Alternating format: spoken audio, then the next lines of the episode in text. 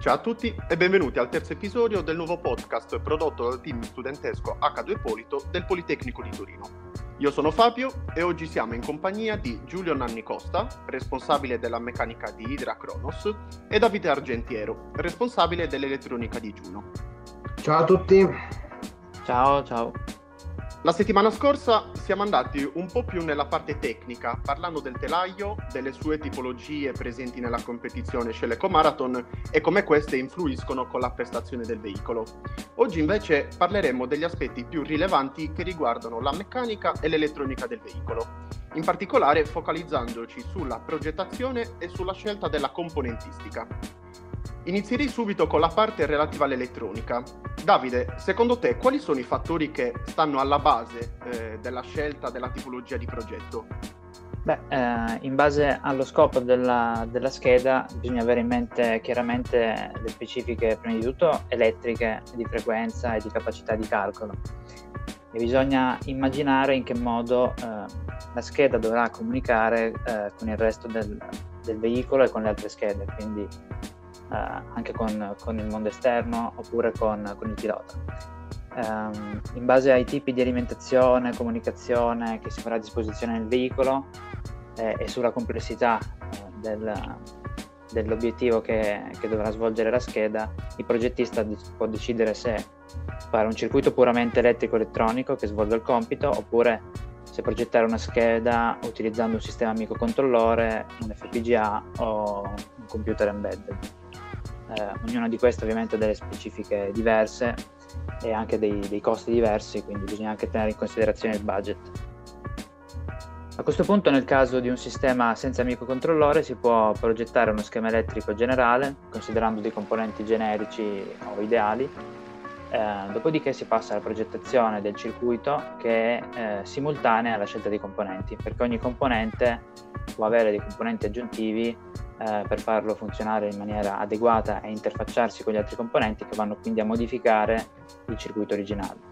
Tutto questo lo si fa servendosi di software di simulazione circuitale per controllare che eh, il circuito continui effettivamente a comportarsi nel modo previsto. Quindi questa attenzione alla scelta dei componenti in fase di progettazione è importante per tutti i componenti, dalle resistenze ai componenti che elaboreranno i segnali come amplificatori, BJT, convertitori, dispositivi di input-output come antenne, schermi, sensori, tutti i vari uh, dispositivi che genereranno e trasmetteranno i nostri segnali. Invece ora vorrei parlare della scelta molto delicata riguardante il microcontrollore e la relativa programmazione firmware. Che consigli ti sentiresti di dare ai ragazzi che ci stanno ascoltando?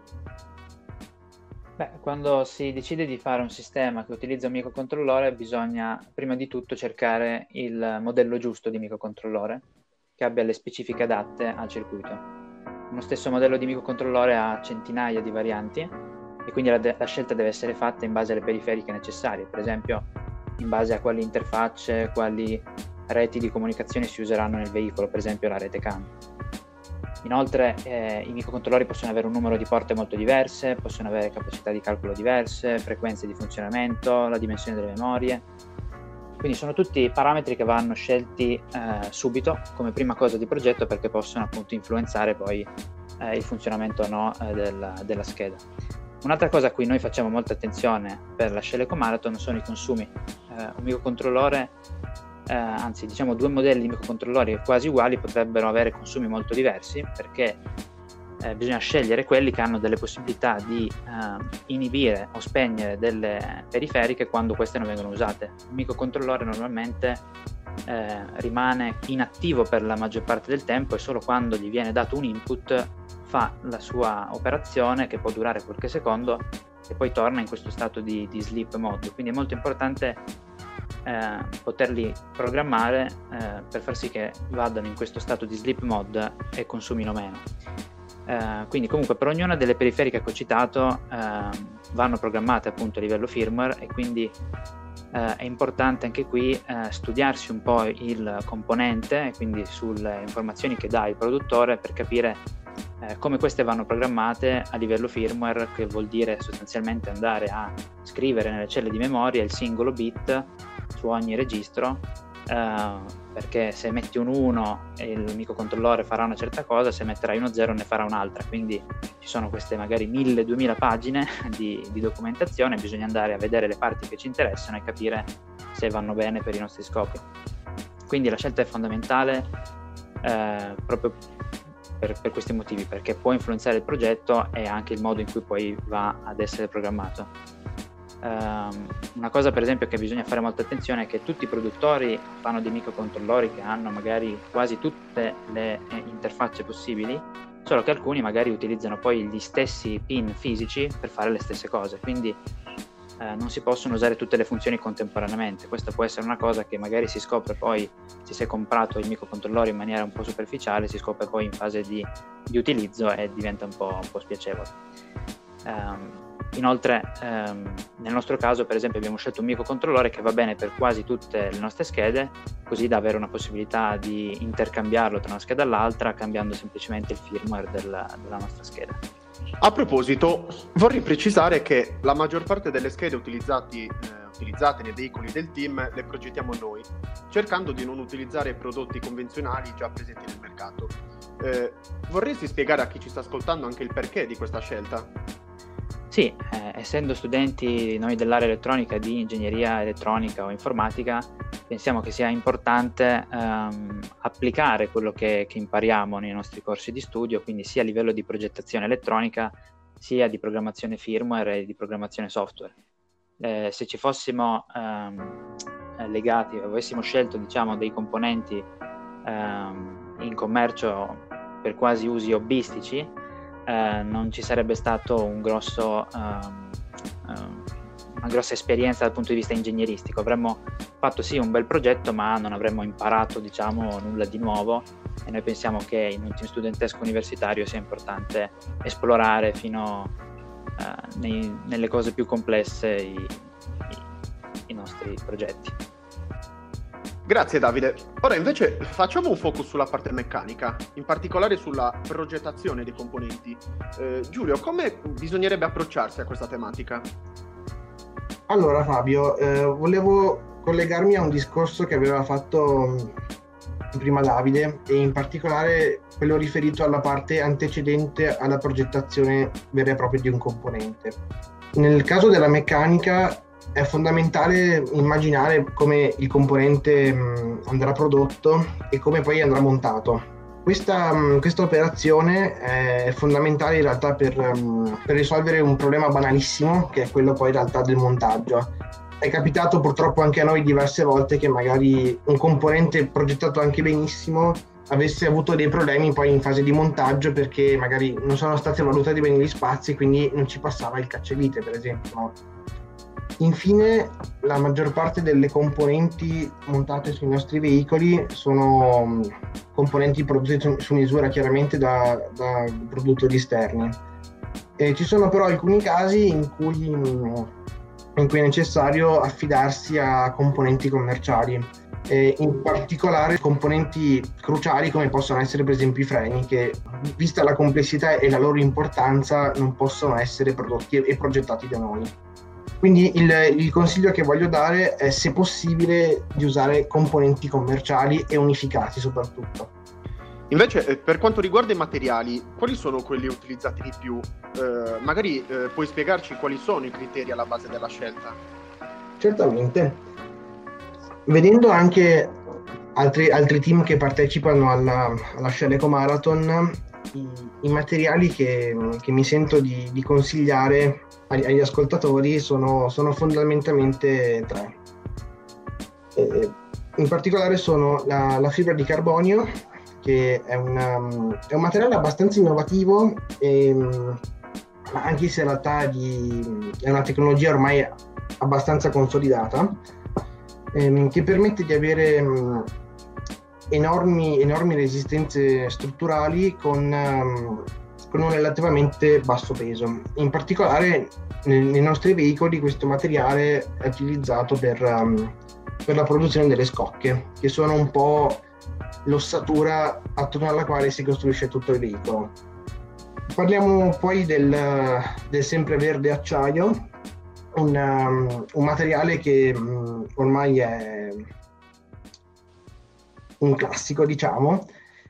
La, in particolare la produzione ormai è consolidatissima, è un materiale che, che permette di contenere i costi perché tranne leghe particolari non, è, è molto diffuso eh, l'unico problema però è che è un po' pesante, quindi sua, il suo utilizzo nei nostri veicoli è, è, abbastanza limitato se non parti diciamo critiche.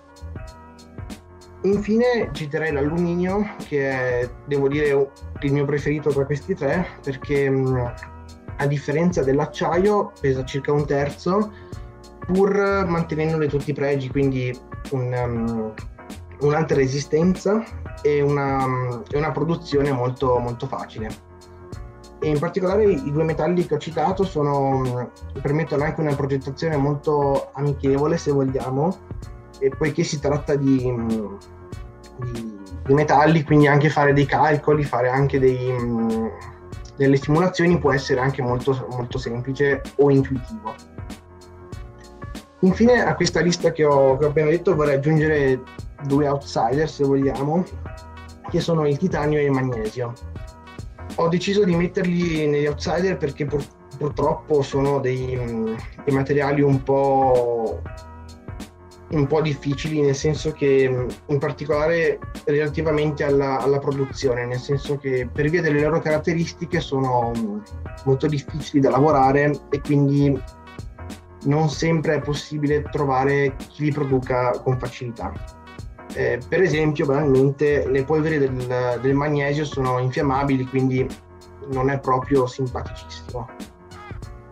Ultimamente sta eh, avanzando anche sempre di più l'utilizzo dell'additive manufacturing. Eh, come viene sfruttata questa tecnologia all'interno del team? Sì, allora eh, noi all'interno del team utilizziamo pesantemente la tecnologia dell'additive manufacturing in particolare per la, prevalentemente per la produzione di, di prototipi funzionali. Questi prototipi sono molto utili perché permettono di avere un componente con dimensioni reali, quindi come se fosse effettivamente un, un, prodotto definitivo, che si può andare a montare all'interno della macchina per vedere ingombri ed assemblaggi. La potenza del, dell'additive manufacturing poi è quella di poter produrre dei componenti già finiti. Per esempio, noi la utilizziamo per la, per la, la produzione dei, dei, supporti delle schede che hanno forme particolari, quindi mh, mm, si, può, mh, mm, si possono produrre componenti con forme molto strane a basso costo. Credo personalmente che mh, mm, ormai l'additive sia entrato nella nostra vita in modo molto violento se vogliamo e quindi è fondamentale secondo me per un team eh, avere una stampante 3D tanto ormai si trovano anche prodotti commerciali a poche centinaia di euro e imparare a usarla bene perché mh, davvero offre delle possibilità veramente pressoché illimitate. Giulio, eh, so che ci tenevi anche a fare alcune precisazioni aggiuntive, insomma, eh, dei consigli spassionati per i ragazzi che ci stanno ascoltando, vero? Sì, e infatti volevo anche ringraziarti per, per questa domanda. Sì, volevo dare dei, dei, consigli un po', se vogliamo, banali, ma che secondo me sono fondamentali per poter organizzare la progettazione di un gruppo di persone in modo intelligente, secondo me. E in particolare volevo consigliare ai ragazzi che ci stanno ascoltando di lasciare scritti quanto più possibile dei documenti e report sui lavori che si svolgono.